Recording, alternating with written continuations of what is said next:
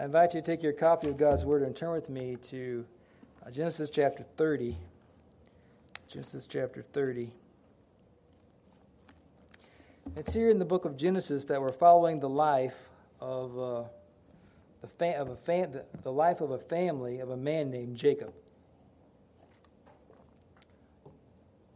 In the Old Testament, God has chosen to make himself known to us through a style of literature called narrative.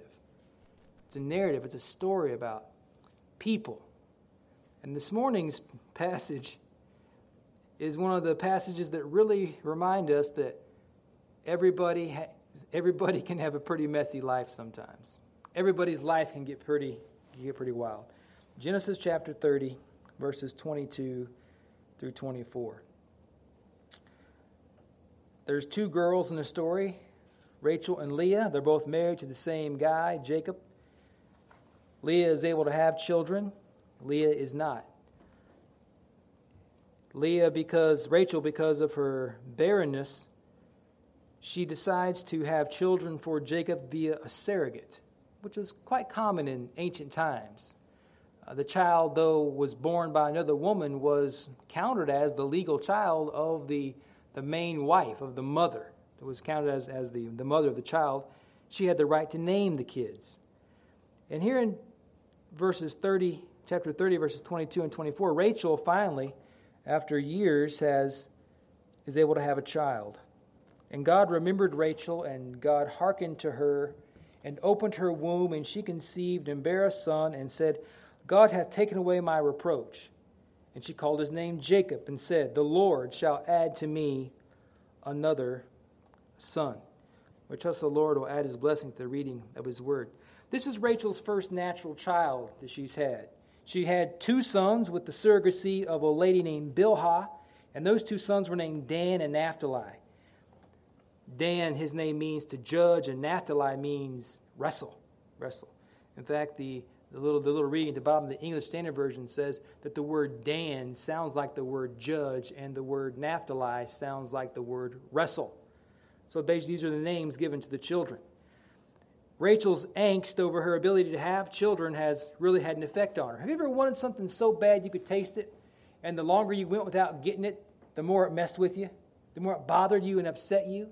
Well, Rachel's going through a lot of heartache. She's going through a lot of trouble. She wants to have a child. She lives in a culture where a woman's primary value, her primary value, it's not that way today, but where a woman's primary value is her ability to have children.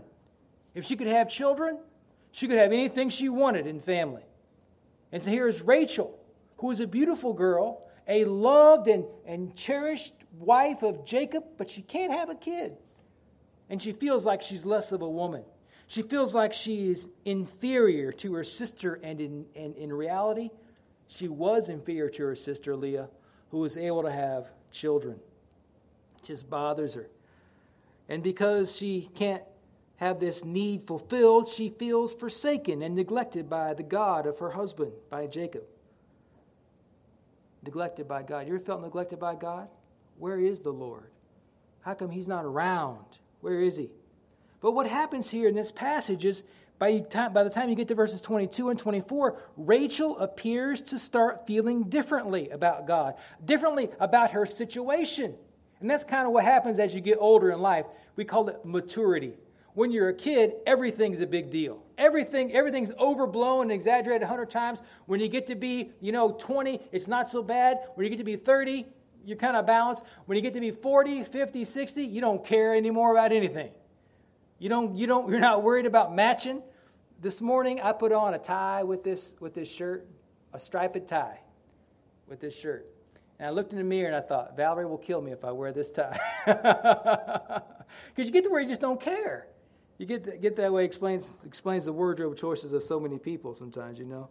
They just reach the point where they don't care anymore.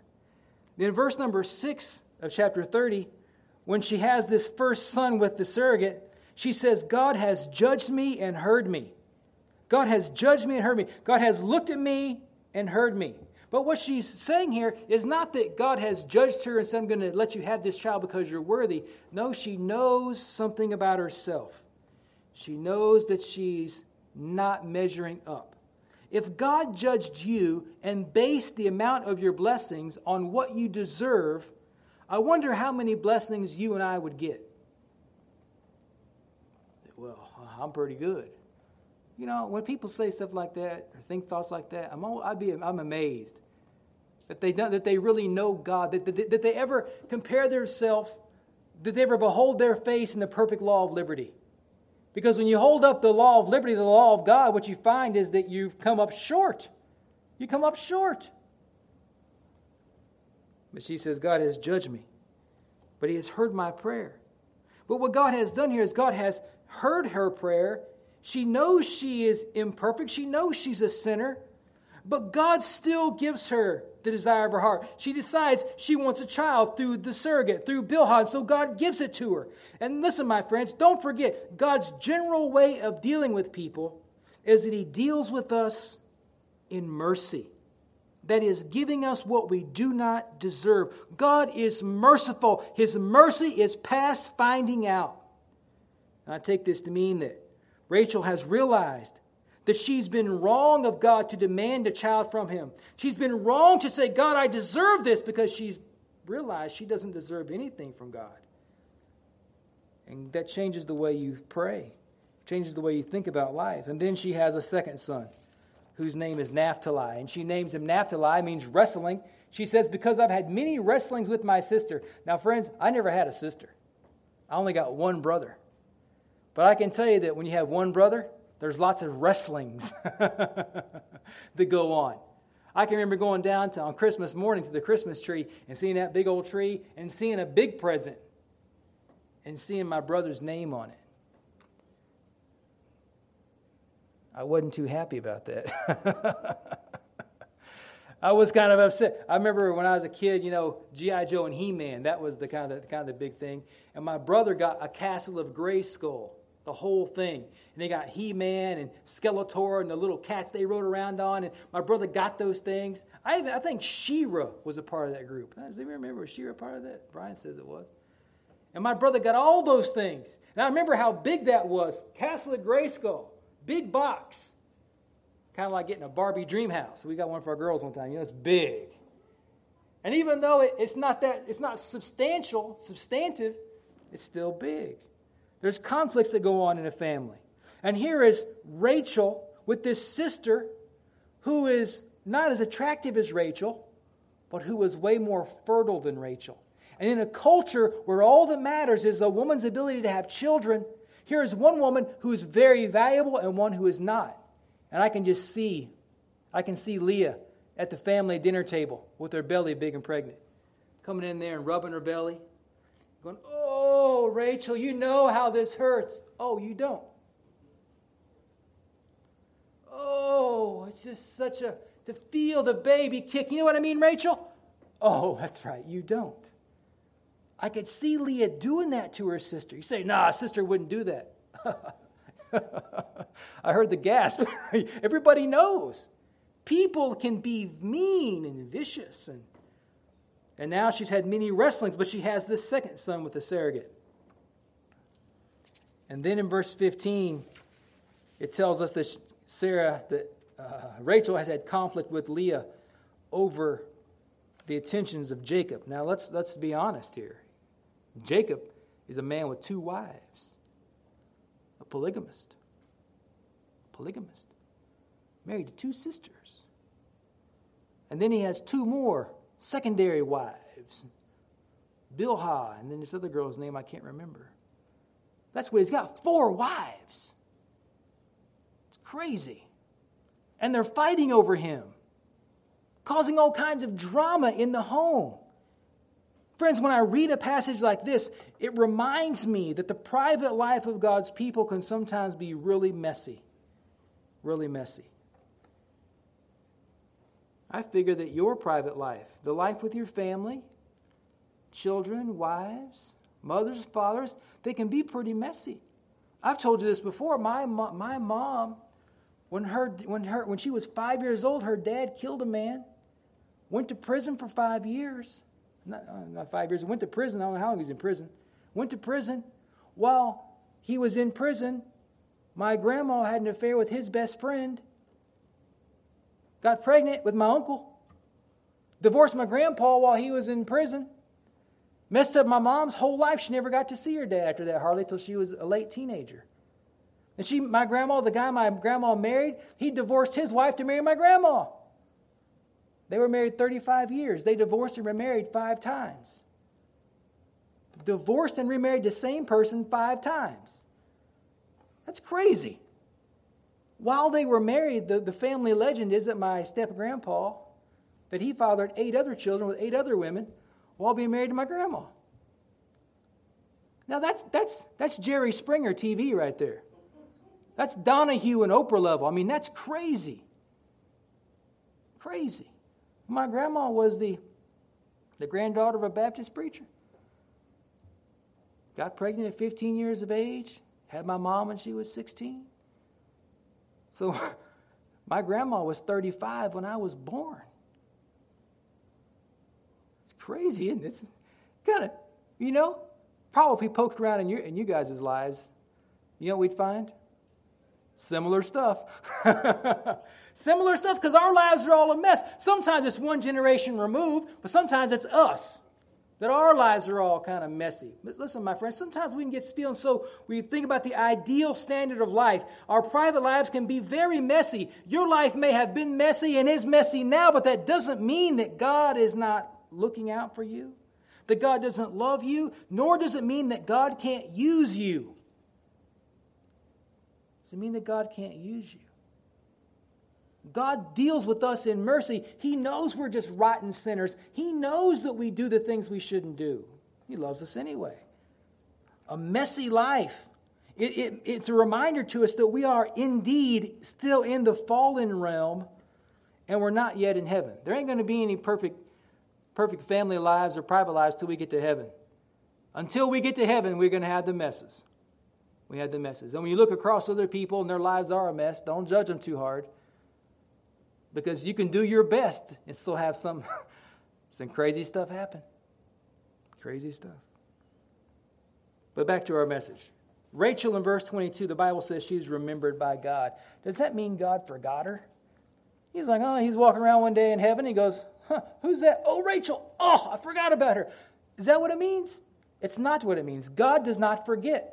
Because if God forgets, that means God would remember. And if God remember, that would mean his mind would change. And God doesn't change. God doesn't change. He's the same. He doesn't learn anything. He's not, he's not the best calculus student in school or in the universe. He doesn't need education. He knows all things. All knowledge descends from him. So what does it mean, remembered? It means that the narrator, the man writing the story, his impression, it appeared that God remembered Rachel.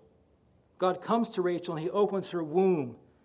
He hears her prayer and he comes and gives her what she wants. And this is a lesson for us about praying. About praying. Have you ever prayed and not gotten your prayer answered? I prayed for seven years for God to do a couple things for me. One time I prayed for about four years that the Lord would give me seven thousand dollars because a pastor I had told me that I could never get into the ministry until I had all my debts paid off, and that was exactly how much I owed, money I owed was seven thousand dollars. I was like, Lord, give me seven thousand dollars. You want me to be in the ministry? Give me seven thousand dollars. First year, no seven thousand dollars. Second year, no seven thousand dollars. Third year, no seven thousand dollars. And in fact, it only got a little bit bigger by the third year. There weren't no blessings coming down from heaven. And I got frustrated. He said, Lord, I just want to I just want to do this so my pastor says I can go be in the ministry. I just want to I just want to serve the Lord. And after a while, if you pray about something long enough and it doesn't come, it doesn't happen, it doesn't come true, you become frustrated by prayer. You can start to think that praying is useless. It doesn't matter if I pray. Why should I pray? What will be, will be, what won't be, won't be. Why should I worry about praying? You can get frustrated with prayer. You ever been there? You just get, you ever pray for something and just say, I'm not praying about that anymore. It's just going to be, I'm done with it. I have. And I've quit praying about something. And then later on, I've resumed praying about something that I quit praying for. I went back to praying for it because I felt bad for quitting praying for it. So you go back to praying for it. And guess what happened? Nothing. Nothing. And then have you ever have God answer a prayer for you that you decided to quit praying for? He has answered it later. I have. You pray about something, you know, a week, an hour, a month. I don't mean you're praying constantly for it, but you know, like you got it on a list and you're making making memory of it every day. You know, Lord, help me with this. Lord, give me that. Lord, work this situation out. And then one day you're like, Lord, I guess you ain't going to do it, so I'm not praying about it anymore. Then time goes by and the Lord does work it out. Your prayer is just, once you make a prayer to God, it may not get answered that day. It may not be answered ever because it may not be His will, but the Lord, he, if it's His will, it's going to happen. It will work out. The prayer will come true. So what can we learn about prayer if we get frustrated with it? Well, first of all, we can learn that it never hurts to pray about something. Here's Rachel, who had tried to have a baby who knows how many times. The only way she can have a baby is through a surrogate, but she keeps on praying, Lord, give me a baby. And then one day, what happens? Bam. She has a baby. The Lord comes. It doesn't hurt to pray about something. It doesn't hurt to pray about anything. We're, where were we going? We were going to go to Washington, D C in about in two thousand seventeen, it must have been. And right before we went, I had an ingrown toenail. And I was thinking about all the miles of walking we're going to do up there in Washington, D C, all the walking. And my toe was hurting, man. And I said, Lord, please heal my toe. Because I don't want to be, you know, limping around Washington, D C Valerie will, you know, she'll leave me behind. She'll abandon me in an alleyway, you know. But I prayed, and you know what happened? In about a week's time, my toe started getting better and better. And by the time we went, my toe was fine. He said, well, why would you waste time praying about a sore toe? Because it don't hurt to pray about anything. Man, how small it is. I got stuck the other day driving a FedEx truck. I was turning around the road, got my back tires off in the ditch, and I got stuck. And I got out of the truck, and there was a, there was a farmhouse down the road about a half mile away. I ran down there because I saw a big truck in the front. I ran down there, knocked on the door, and nobody answered. Four four-wheel drives in the driveway, and nobody answered the door. So what am I going to do? I ran back down to the truck. I didn't want to call my boss and say, hey, man, I got stuck because I don't want to get chewed out. You ever been there? Don't want to get in trouble by the boss, man. So I climbed back in the seat of that, of that FedEx truck. I put it in reverse. It moved a little bit. I put it in drive and felt that transmission catch. And I said, dear God, please help me get this truck out of this ditch. I stepped on the gas. Nothing. Its tires spun. I backed up a little bit more. Finally, I mashed on the gas. I felt it grabbing. And I said, oh, Jesus, please get me out of this ditch. And I got back out on the ditch, and I was driving down the road singing, praise God from whom all blessings flow. Praise Him, all creatures here below. I mean, you see, just it don't hurt to pray about anything. Now, if I'd gotten stuck, if the Lord hadn't got me out of the ditch, well, I would have called the boss and took my licks. You know, but it doesn't hurt to pray about stuff, anything, small things. You know, you can pray about something, and probably a lot of things we should pray about them until we can't pray anymore. Not until we get it, but until you can't stand to pray about it anymore. You just got to give up. Because when you give up, you know what you're doing? You're putting it right in the Lord's hands. You see, because we think, we think, by our much speaking, God's mind will be changed. We'll pray, Lord, if you'll do this, I'll do this. Lord, this would be, I was, when I was a kid, preachers would say, you know, Lord, it, this would be a wonderful testimony of your greatness and goodness if you do this thing. That's all bargaining with God. But when you finally pray about something long enough and you say, you know what, I'm giving that to God. You're saying, Lord, that's your, you're going to have to take care of that. You're leaving it in His hands. That's what you got to do. Pray about it until you can't pray anymore. We have to learn to, in prayer, just trust the Lord to do the best thing. Because whatever He does is the best thing. If you want to write down these three passages, these are passages about prayer. I'll give them to you. You can write, write them down. Matthew seven, verses seven through twelve, talks about perseverance in prayer. Asking, seeking, and knocking. Asking, seeking, and knocking. Sometimes you just got to keep on doing it. Ask. seek, knock. These are all things of going after it. Matthew seven, verses seven to twelve. And then there's a whole psalm, Psalm one forty-two, where you just have to pray and trust. The psalmist says, my prayer exploded from my lips, exploded from my heart, but there was no one around to help me. He could see no visible solution to his problem. But he says, I'll still praise the Lord. I'm going to trust in God. Psalms one forty-two. Then you got James chapter four, verses one to six, where it gives us this warning about praying. Asking God to give you something just to satisfy your own flesh. Your own fleshly desires. Lord, please help me win the lottery. Because I'll tithe to the church. I'll pay off my mama's house. I'll do whatever. Well, sure, after you do all those nice things, what's left over? Your slice. You ever, when I was a kid, my grandma started playing the lottery. She played every week. And my dad told her, he said, Mom, I don't think you should play the lottery. And she said, well, maybe, maybe I shouldn't. She said, but I figured if I did it, I would just divide it three ways between you three boys. My dad said, Mom, it might not be a bad idea. You know, we pray we want to consume things on our own lust. I was praying, Lord, give me seven thousand dollars so I could be a preacher. I wanted to be a preacher. I like being a preacher. And I was, I was wanting something for myself. Lord, give me this to make myself happy. James warns us about that. Sometimes our desires are not bad. Lord, please, please give us a, you know, please help us here because we need some money to put a roof on the house or buy groceries. Those, those are needs, aren't they? You're going to consume those things on your own desires, but they're not bad. Sometimes we pray and want God to do things for us to help us just to satisfy our flesh, just to make our flesh happy. Sinful desires. I'm not going to tell you about all the, all the weird stuff I prayed about. But here in our story, Rachel, she does have a child. She conceives a son. And the reproach of being childless is now gone. Think how wonderful it was when she realized, I'm having a baby. She'd been watching her sister have babies. She watched the handmaids have babies. Now she's having a baby, and she's excited about it.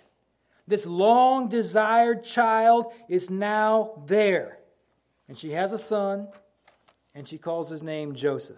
The name Joseph means he will add. Because Rachel says, surely this is not going to be the only son I'm going to have. Now the floodgates are open, and now I'm going to have another child. So she calls him Joseph. She feels joyous about this. And she does have another child. About, it's hard to nail it down. It's about ten years later, she has a second child named Benjamin. But when she has Benjamin, Rachel dies in childbirthing when she has Benjamin. But what a moment in her life when her prayer is answered. Have you ever had an answered prayer? Recently, I had one. Besides the getting stuck in the ditch prayer. I was praying about it. I said, Lord, you know I'm going to need this.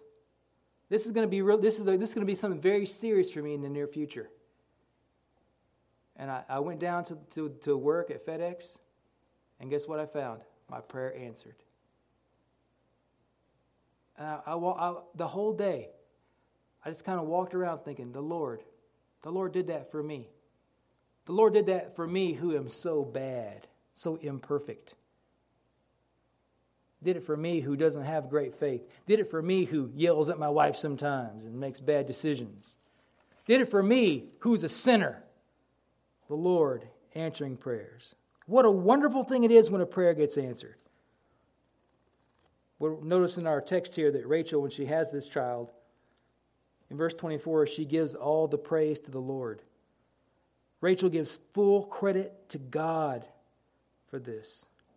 My friends, you got to keep in mind, you need to remember to give all the praise for answered prayer to the Lord God Almighty. Don't, don't, don't give it to anybody else. If the Lord answered the prayer, who gets the credit? If, if you do a good job, do you want to get the credit or do you want your coworker to get the credit? Well, you may not mind if your coworker gets the credit, as long as somebody really knows who it was. Give God the credit. You'll be tempted to not give God the credit. You'll be, you'll be tempted to attribute the success of your endeavor to yourself. Because somebody will come along and say, man, you sure are smart. You sure did a good job. You'll go, I know.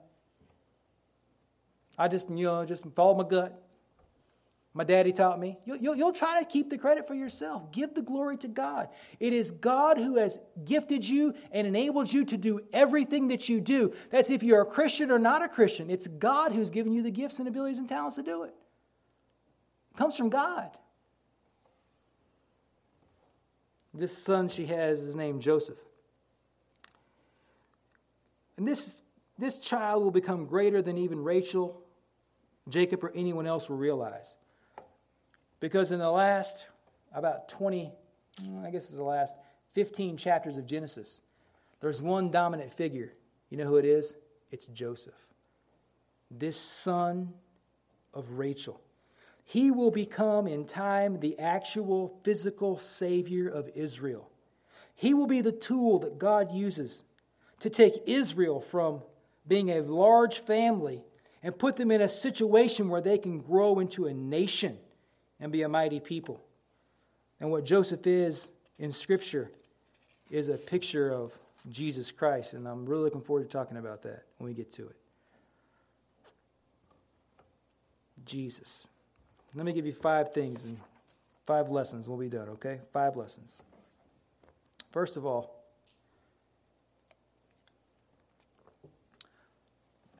a messy life is not unusual to the people of God. It's not unusual. Read the Bible. Read the Bible. These are real people, real situations, real stuff. A messy life is not unusual to God's people. And maybe mark down Ecclesiastes three eleven. Which says, he makes everything beautiful in his time. Everything beautiful in his time. A messy life. So if your life's a mess right now, remember, the, the Lord is with you, and he's working in your mess. And if your life ain't a mess right now, I want you to know something. It probably will be a mess before it's over. Things are going to happen. Things beyond your control. You can do everything right and still have it blow up in your face. You can follow the manual and still have a problem. Number two, God never forgets. You may feel like God's forgetting you, but he hasn't. He knows where you are. He knows what's going on in your life. He knows your thoughts. He knows, he knows exactly what's going on. He knows what you need. You feel like he's not there, but he's present. He's there, and he'll reveal himself to you. He's with you, and he will help you. He'll show you.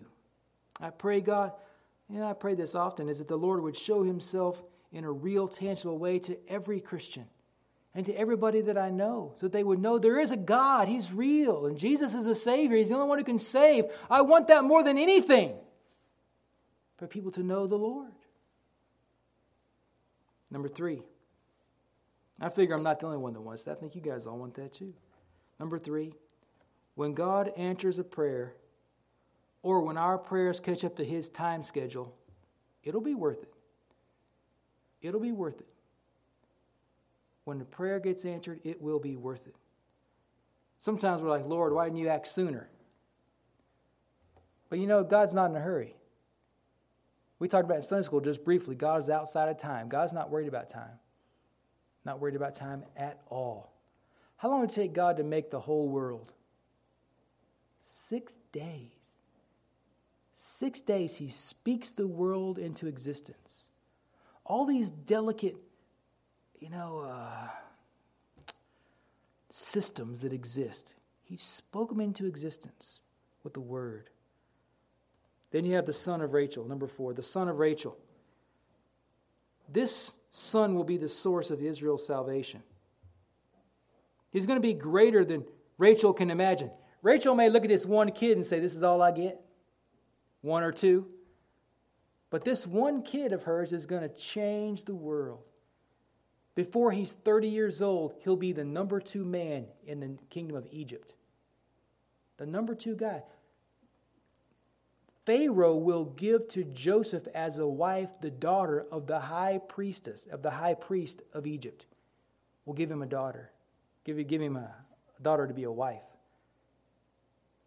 And Joseph is going to be the one who saves Egypt's economy and makes Egypt a worldwide superpower. That's, that's, that's her son. She won't live to see it, but that's what's going to happen. But Rachel's faith and prayer results are going to outlast her, and yours will outlast you. Have you have you have you prayed that the Lord would save your grandkids? I don't have any grandkids yet. I might, but I'm praying the Lord will save them. But not just my grandkids. I want to see my grandkids become Christians, and all my kids become Christians. But there's, you know, my family line ain't just going to stop with, you know, Lacey's kids or Matt's kids or Mitchell's kids. It's going to keep on going, isn't it? You want your great-grandkids to be in heaven with you? What about your great-great-grandkids? You say, well, you're only going to get so much time to pray for them. But those that prayer just keeps on going. The prayers keep on going. Keep on paying dividends. Keep on praying. Lastly, fifthly, Joseph is a picture of Jesus Christ in Scripture. It's a glorious picture. I don't have time to say much about it, but I want to say this to you, is that Jesus Christ is the only Savior of mankind. He came from heaven into this world, died on the cross to pay for the sins of all who would believe in Him. God laid on Jesus' back the guilt of all who would believe on Him. He hath made Him to be sin for us who knew no sin. Jesus became our substitute. Died on the cross, paying the price. That's the price, paying the price, death. He had to die, but He died and He rose again on the third day. He came out of the grave, bodily. five hundred people saw Him at one time. The resurrection of Jesus Christ is the one event in, in history that everybody attests to. Something really significant happened there. Jesus rose again. And then He ascended bodily back to heaven, where He sits on the mercy seat in heaven as the Savior of all who believe in Him. Now, this is the part that makes us wild. You mean by believing that Jesus died for my sins, my sins and my soul will be saved and I'll live forever with God? That's, yeah, yes. Jesus did everything required for you to go to heaven. Everything required for you to escape the wrath of God for your sins. He did everything. All you need to do is trust in Him. You say, it sounds too good to be true. It sounds unbelievable. Nobody gets off with that. Those who believe in Jesus do. Faith, therefore being justified by faith, we have peace with God. Only Jesus can save you. Call upon Him now. Call upon Him and be saved. Let's pray together, a short prayer, then we'll sing a closing hymn. Father, we pray Your blessings now upon this message. In Christ's holy name we ask it. Amen.